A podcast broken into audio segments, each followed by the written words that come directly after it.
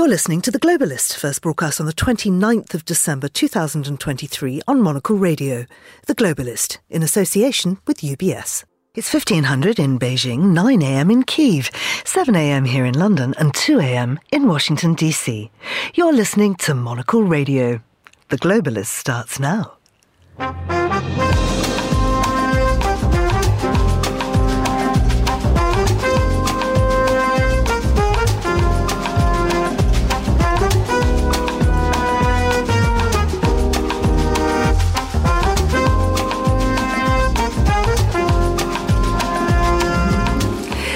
This is The Globalist broadcasting to you live from Midori House in London.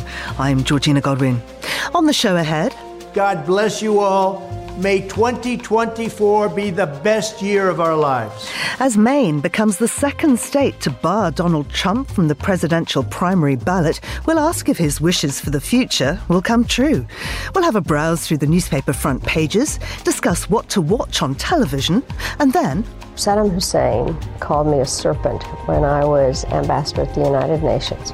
And I happened to have a snake pin that I had gotten, and I decided to wear it whenever we did something on Iraq. Our Soft Power series looks at the impact of fashion diplomacy. That's all ahead here on The Globalist, live from London.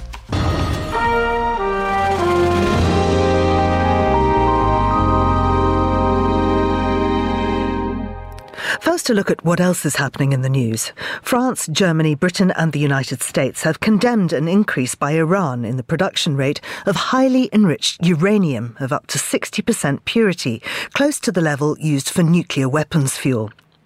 Nicaraguan police have detained two senior Catholic priests who are close to the country's top church leader, raising to at least six the number of clergymen detained this week in the country. And the US military's secretive X 37B robot space plane blasted off from Florida last night on its seventh mission, the first launched atop a SpaceX Falcon Heavy rocket, capable of delivering it to higher orbit than ever before. Now, the US presidential primaries begin next month, preceding a November election, which may well prove to be hugely globally consequential. Well, joining me to discuss this is Scott Lucas, who's adjunct professor at the Clinton Institute at University College Dublin. Scott, just how important is the 2024 US presidential election? Very good morning to you, Georgina. I, I think for the US and for the world, it is the most important election since the U.S. Civil War in 1865. And I'm not saying that just to get a social media soundbite. I think when you consider this domestically, on top of all of the issues you talk about in the United States, we can talk about the economy, women's rights, including abortion rights, LGBT rights, immigration, uh, the state of health care, the question about education, uh, climate change. When you add to that that one of the candidates is a man who, let's put it bluntly, tried to carry out a coup in 2021 to stay in the White House. Uh, one of the candidates is a man who is facing 91 felony charges in four separate sets of indictments. You realize that this is unprecedented situation, and you also realize what the impact would be when you talk about this moment in global history with a Russian aggression in Ukraine, where that man we're talking about, Donald Trump, would immediately cut all backing to Ukraine if he became president, where you talk about where the uncertainty and the mounting death toll in terms of the violence in Israel and Gaza. And when you talk about just the general question of the international order that we've had since 1945, an international order, again, that Donald Trump opposes. Mm. Uh, and I mean, he himself has been saying some pretty dark things over the Christmas period. Can you tell us more about that? I mean, he, he has now said quite bluntly, um, you know, when asked, would this be a dictatorship? Well, if he won the presidency and took office, he said, well, not after day one. And that's not simply a joke because that matches up with Trump vowing to take retribution on all his enemies. And he means political enemies, he means judges that he's upset about, he means other legislators, he means just individuals who he think have offended him. And when in the past week he has repeatedly talked about, uh, quote, migrants poisoning the blood of the United States rhetoric, which is more associated with different types of politicians in Germany in the 1930s. Um, he will, of course, come back and say, "Oh, my words have been taken out of context. Hey, what's going on here? Maybe I'm joking, but don't be fooled. He does mean this to an extent. Uh, there is no rationality here. There's no consideration of policy as we're taught to consider it in terms of a logical, mannered process. This is a man who wants to be an autocrat. Mm. I mean, how likely is it, though, that he will be the candidate? We saw yesterday Maine became the second state to bar Trump from the presidential primary ballot. How might these legal problems impact his status?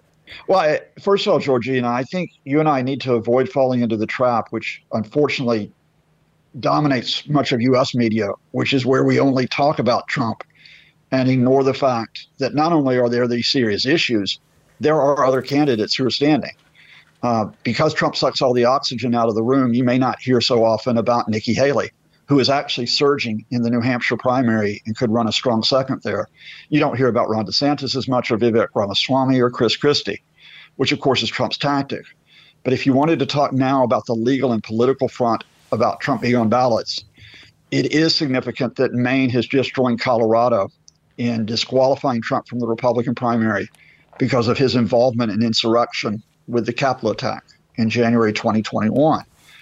It is significant because Maine's decision is not a court decision, it's an executive decision made by the Maine government, by the Secretary of State. Other states could follow. Now, I think right now, if it's only those two states, not a huge dent for Trump. If you have more states that follow, then you've got a snowball effect. That raises the question of will the U.S. Supreme Court intervene to say that no state can disqualify Trump on any grounds? And it raises the question of given that the New Hampshire primary is right next to Maine, will that primary on January 23rd be affected by the Maine decision with some potential Trump voters saying the guy's carrying too much baggage? Or will the Trump voters, as he hopes, say, our man's a victim, we're going to rally around him. Scott, thank you. That was Scott Lucas, and you're listening to The Globalist on Monocle Radio.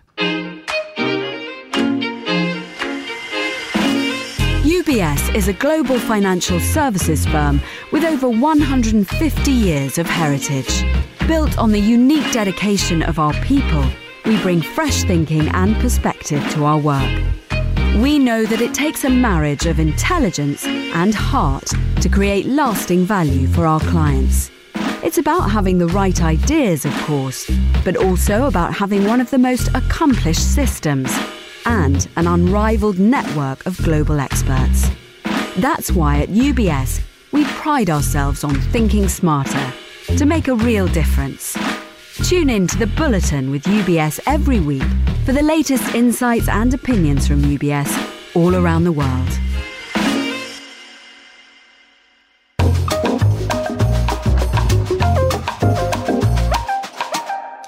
It's 10 past seven in London. You're listening to The Globalist on Monocle Radio, coming to you live from Midori House. And uh, we're going to have a look at the papers now. I'm joined in the studio by author and political journalist Terry Stiastny. Welcome back to the studio, Terry. We've just been talking to Scott Lucas about uh, the primaries in America and, of course, the fact that Maine has now joined Colorado in banning Donald Trump from uh, the presidential, uh, the preliminary ballot. Uh, now, this is a story that obviously is featuring hugely in the US media. A good piece in the New York Times. Yes, that's right. I mean, as you say, uh, it's all over the American press, not su- not surprisingly, because um, Bellows, the Secretary of State in Maine, has said that she's barred Donald Trump from the state's primary ballot, and uh, the New York Times is looking into um, other states potentially and other decisions um, that might be taken about uh, the application of this uh, part of Article 14, which potentially says that if you were, you know, part in, in an insurrection, you are not allowed uh, to be a presidential candidate. Um, and so it says uh, courts in two other states, Minnesota and Michigan, um, have both said that election officials can't stop the Republican Party from putting Donald Trump on the ballot. It is still uh, up in the air in Oregon, where there's going to be another court decision uh, in California as well. But I think the big question here, which uh, this article is pointing out, is does this now uh, go to the Supreme Court? Because apparently it's saying there are challenges uh, to Donald Trump being a candidate in now over 30 states. And people are saying that because the states' rules are, and interpretations are, are different, that perhaps ultimately the Supreme Court needs to decide this. And mm. you can imagine this is then going to be, you know, another huge political story. And of course, the, the Supreme Court, we know, packed by by Trump anyway. Uh, California is interesting because they've announced that he will remain on the ballot. Uh, but of course, this is a very, very democratic state. And I understand that this just comes down to the fact that election officials have limited power within California to remove candidates. Yes, that seems that seems to be right. I mean, they're saying uh, they're, you know, these are incredibly complex questions, and you know, it doesn't give the Secretary of State within California authority to disqualify presidential candidates, but they are still looking at you know the legal options that are going there. But then the, the governor has said in California said last week he says there's no doubt that Donald Trump is a threat to our liberties and even to our democracy, in his words. But in California, we defeat candidates we don't like at the polls. Everything else is a political distraction. Mm. Now, one of the uh, phrases that Donald Trump used that have been that's been upsetting many people is "poison in the blood" when he talks about migrants. And of course, similar rhetoric has been used by this uh, Conservative government here in the UK, talking about uh, immigrants to this country. Uh, and it's been a problem for years, as new papers have just uh, set out. We've um, seen what uh, Blair's government was talking about in the early 2000s. Yes, this is interesting. So every year, the, the National Archives releases sets of documents that hadn't, you know, yet been made public. It used to be a 30-year rule, and these are documents from from 20 years ago and looking at, through the paper's coverage of these, some of this thinking, gosh, I was actually working then I remember all of these arguments at the time. But obviously now you get to see the actual files and the actual letters people wrote. But it seems that, yes, sending, you know, there was a big problem back in the early 2000s about asylum. There were people coming, uh, you know, through from the French coast, coming across to the UK. So this is not um, a new problem. But even then, it seems that uh, the Labour government were looking at options um, and they re- retitled their report Asylum the Nuclear Option after a brainstorming session that uh, Tony Blair's advisors had. And they were considering potentially either sending asylum seekers to camps on the Scottish island of Mull and then removing them to what they called then safe havens in other countries such as Turkey, South Africa, and Kenya. Um, and again, you know, the same arguments coming around. This does suggest that perhaps this was an idea that being kept in the back of a, a filing cabinet by the civil servants and occasionally, okay, well, Minister, you know, you could try this, but I possibly wouldn't recommend it. Um, and then looking at the Australian system, um, and they were also saying, you know, return Iraqi asylum seekers to a centre in Turkey, uh, Zimbabweans to South Africa, Somalis to Kenya. So talking of having lots of different centres. And then again, you know, the same argument still coming up. You know, what would we do about the European um, Convention on Human Rights and saying that uh, we would almost certainly lose the case when it got to Strasbourg. We would have two to three years in the meantime when we could send a strong message to the system about our tough new stance. So again, you know, what sort of goes around comes around, and, and this has obviously been an idea that has, has now the government is attempting to put into practice. And with very little understanding, it would seem to me, of how internal politics works in places like Africa. Zimbabwean refugees, there are around about two million of them on, in South Africa, suffering horrific xenophobic attacks. I mean, and, and there are refugee camps there, or, or many, many refugees there, uh, who who are targeted by South Africans. Likewise, if you're going to send people from uh, the from from the uh, Democratic Republic of Congo to Rwanda, there's absolutely no love lost between those two countries, and it just seems to me that that many of this has just not been thought through, even though clearly we've been thinking about it for decades. Well, exactly, and it's saying you know there are you know uh, advisors, you know, Jonathan Powell and people pointing out the problems, saying you know skeptical that host countries would be willing in this sort of di- diplomatic language and saying, oh, we believe we can persuade Turkey in return for financial support. But exactly as you say, there's so many countries around the world where they are hosting enormous numbers of refugees from, from neighbouring countries. And the idea that they would do this sort of on Britain's behalf was, you know, again, not exactly something that was likely to happen in the way Britain thought it might. Yeah. Now, let's go to the Times, which is talking about Spain and the wor- word of the year. Yes, Yes, I found this really interesting. I mean, we're often been talking, you know, this year, particularly in this country, about the kind of language uh, that politicians are using about each other and have we lost a kind of a level of civility, I suppose. Um, but now, even the choice of the word of the year in Spain, according to the Times, has become a polarizing choice. And the choice of the word of the year was polarization. Um, foundation run by the Royal Spanish Academy chose the word because of its great president presence in the media. Um, but then the Prime Minister got extremely cross about this, um, Pedro Sanchez. He said the well, it's the opposition who is responsible for what he calls asymmetric polarization. He said here there are only people who insult and people who are insulted. And he said we're not going to engage with any more of these affronts and respond to the noise with more noise. And then so because he said this and he sort of said, oh, it's everybody else's fault. Um, so then the right wing said, well, no, it's it's all the socialists' fault. Um, and he said Sanchez's words are singularly paradoxical for a politician who has made confrontation and the erection of a wall between Spaniards his personal brand. But it just seems to be uh, that in Spanish politics at the moment, kind of anything seems to go. And uh, for instance, uh, ministers had called the leader of the opposition a compulsive liar and a crook.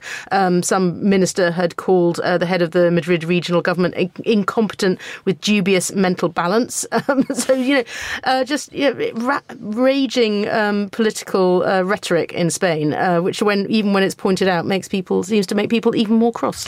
Um, why are people uh, concerned about the phrase "me gusta la fruta"? this is a bizarre one. Uh, so you remember in the UK, James Cleverly got in trouble where he was accused of calling a town uh, a, a, not very nice place. Let's, let's a paraphrase. Shithole, a shithole. Are we allowed to say that? okay. And he said, no, no, no, it wasn't. Uh, you know, it wasn't a shithole. It was. Uh, he said it was a shit MP or something like that. But so something similar has happened in in Spain where "me gusta la fruta." Somebody was seen in Parliament to um, mouth the phrase uh, "son of a bitch" in Spanish, and I said, "What did you say?" She said, "Oh no, I didn't say that. I said me gusta la fruta," and so that phrase itself has now become um, an insult and a right-wing slogan. How very, very odd. Um, I'd like to look now at Politico, who are reporting about an explosion on a Greek-owned ship on the way to Ukraine. What more do we know about that? Well, yes. Again, this is you know obviously more more seriously. This is a Greek-owned cargo ship which was travelling um, through the Black Sea. It was en route to Ukraine to be loaded up with grain. This was the the Vyssos ship, um, which was fl- um, sailing under a Panamanian flag and heading towards the Ukrainian port of, of Ismail. And it hit an explosive uh, device which damaged the ship. Fortunately, only people, only minor injuries. Um, but this is, you know, it is concerning because of uh, after the UN deal collapsing, uh, saying that Russia wouldn't attack any grain vessels, uh, vessels, sorry, vessels, vessels. I can't speak properly this morning. Um, and you know, there are concerns about, you know, given all the conflict near the Black Sea ports, um, and Kiev says there's a humanitarian corridor, and the vessel is now trying to head to the port to try and see what's happened there. But it just raises, you know, the concerns about, you know, is shipping going to be able to to get through the Black Sea? Um, you know, why is there a mine there? You know, how how has this incident happened? So I think a lot of people will be worried about this and, and looking to see what else might have be going on here. Absolutely, I think you've uh, inadvertently invented a new word there. A vessel is a missile that targets a ship. Obviously, could be, could be. Terry Stiastny, very many thanks indeed to you. Uh, you're listening to The Globalist on Monocle Radio, and here's what else we're keeping an eye on today. France, Germany, Britain, and the United States have condemned an increase by Iran in the production rate of highly enriched uranium of up to 60% purity, close to the level used for nuclear weapons fuel. In a joint statement, the Allies made no mention of any consequences Iran could face for the production hike, but called for its reversal and said they remained committed to a diplomatic solution over the feud over Tehran's nuclear program. The US military's secretive X 37B robot spaceplane blasted off from Florida last night on its seventh mission. The first launched atop a SpaceX Falcon Heavy rocket, capable of delivering it to higher orbit than ever before. The Boeing built vehicle, roughly the size of a small bus and resembling a miniature space shuttle, is built to deploy various payloads and conduct technology experiments on years long orbital flights. And Nicaraguan police have detained two senior Catholic priests who are close to the country's top church leader, raising to at least six the number of clergymen detained this week in the country. It's alleged the two priests were detained for publicly praying for jailed Bishop Rolando Alvarez, the most prominent critic of President Daniel Ortega. This is The Globalist. Stay tuned.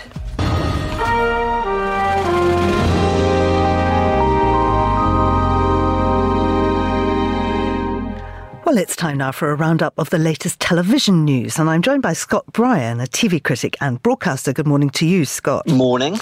Uh, I, like many people all over the world, received an email uh, in the last couple of days informing me that Amazon Prime would be including limited advertisements so essentially, it's going to mean that unless you pay uh, two ninety nine, um, two pounds ninety nine in the UK, or maybe two euros ninety nine, or two dollars ninety nine, you will essentially be having to accept advertising on Amazon Prime Video. Now they have said that you will be seeing fewer adverts than, let's say, if you're watching traditional linear TV and with some of their competitors. But I mean, as you can imagine, I think it's had a bit of a backlash because some people have been saying, hang on, I thought I would be joining the streaming revolution to get away from these adverts. Of course, when the cable industry started back in the 80s, one of the promises they made back then was this was going to be a way for you to not to enjoy TV without watching adverts. And then, of course, that then over the course of the next few years became swamped with them. And now we're seeing essentially the same with streaming. Amazon have said on their part that they've been um, that they're having to introduce this uh, because they want that uh, money from advertising to be put into investment for new programs. But I guess this is this kind of issue that a lot of streaming's been having at the moment, where if the consumer is not willing to pay any more, where is that money going to come from? And that money is going to be coming from advertising. Mm. And is that across the board? Are we seeing a kind of reinvention of the streaming business model? We really are. I mean, what's what's? I mean, we've seen Disney Plus um, globally um, having to introduce um, uh, advertising. We've seen it with Netflix too.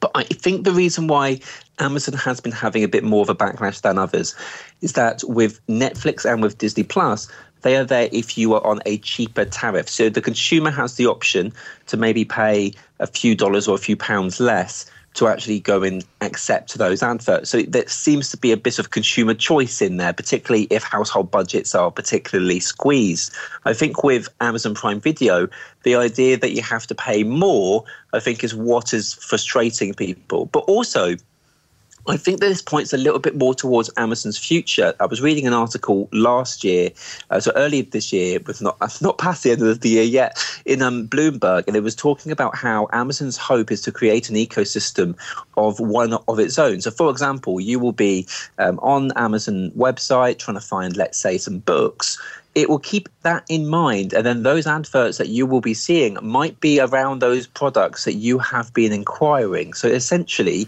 it's creating an ecosystem purely based on your own preferences and, and therefore are able to have incredibly tailored advertising.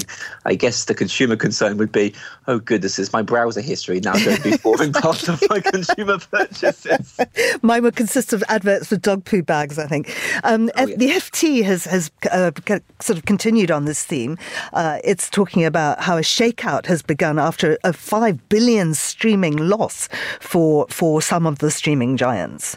Yeah, so if you think that you spend overspent slightly over the Christmas period, um, nothing in comparison to the streaming giants. So, so essentially, um, Warner Brothers Discovery, Disney Plus, Paramount Plus, um, NBC, they, they, uh, the FT have totaled together the amount of streaming losses that these companies have had had incurred, and they reckon it's now over five billion. So, of course, there was so much competition at the start of the streaming era, particularly because of the rise of Netflix, that all of these long established titles have, have felt that they have had to spend their way out of it, hopefully getting that growth um, uh, paid back by subscriptions in the future. I think to some of the larger players, um, they have been able to acquire some money back, but now it's coming to the uh, the point in which these companies have built up a substantial amount of debt and then running out of options. Of course, in the last few weeks, there's been talk about Paramount Plus, a, a sort of rather smaller company compared to the likes of Warner Brothers. Uh, Discovery potentially merging. But then that's actually caused a bit of a, a concern because they're saying, well, actually, what will that change? I mean, you'll be able to have the archive of library together, but you've both built up substantial debt. So I think it, it looks as if we're going to be having within the TV industry uh, certainly a bit more of a challenging uh, 2024. I mean, 2023 wasn't even that great for them. The fact that there was the writing and acting strikes, um, ex- existing, um, sort of creating a bit of a difficulty for production. But I think now going forward, they're, they're going to be having some big cuts to either programmings, to libraries, to staff. Um, or, oh, I hate saying this, probably increases in prices and maybe more advertising. Mm, well, Scott, presuming we can stomach that advertising, what will you be watching in 2024? What are your top picks? So I think uh, some of the joys of TV is, is purely the fact that it is unpredictable. Some of the biggest shows could end up being flops, and whilst conversely, a small show you might never have heard of on a minuscule budget could end up being the biggest sensation of the year. So I, I, I try not to sort of put too much on predictions because the joy of TV is that it is inherently unpredictable. But but three things stand out to me. There's The Regime, which is um, a new HBO uh, drama starring uh, Kate Winslet. Of course, Kate, Kate Winslet, huge film star but in recent years um, was a sensation in Mare of Easttown. She's in a new HBO drama where she plays a, a completely different character, an authoritarian leader based in the um, uh, Eastern Europe at the time of the Soviet um, decline and fall, um, realizing that she's lost her grip on power and she tries to use any means necessary to to take hold. So, very different role for her. There's also Rivals on Disney Plus, which is an eight-part series looking into the world of ruthless television exec- executives in the 1980s, and it is, of course, based on the book um, by uh, Jilly Cooper, and it features pretty much everybody ever, from uh, David Tennant to Emily Atack to Danny Dyer, of all people. Um, and then there's also a drama called One Day, which is based on the book by David Nicholls, essentially about two people who meet up year year on year on the same date, and you see their lives change. I think it's um, interesting that this was a big film, of course, but um, it's now been turned into a 14 episode TV adaptation with David Nicholls, that the author's um, uh, permission and involvement. And it also stars Ambika Mod, who um, was in This Is Going to Hurt, and one of my favourite dramas of last year. And she failed to get a BAFTA nomination nomination. So hopefully she'll get one here, to, here in this drama. Scott, thank you very much indeed. That was the TV's critic, Scott Bryan. You're listening to The Globalist on Monocle Radio. UBS has over 900 investment analysts from over 100 different countries. Over 900 of the sharpest minds and freshest thinkers in the world of finance today. To find out how we could help you, Contact us at ubs.com.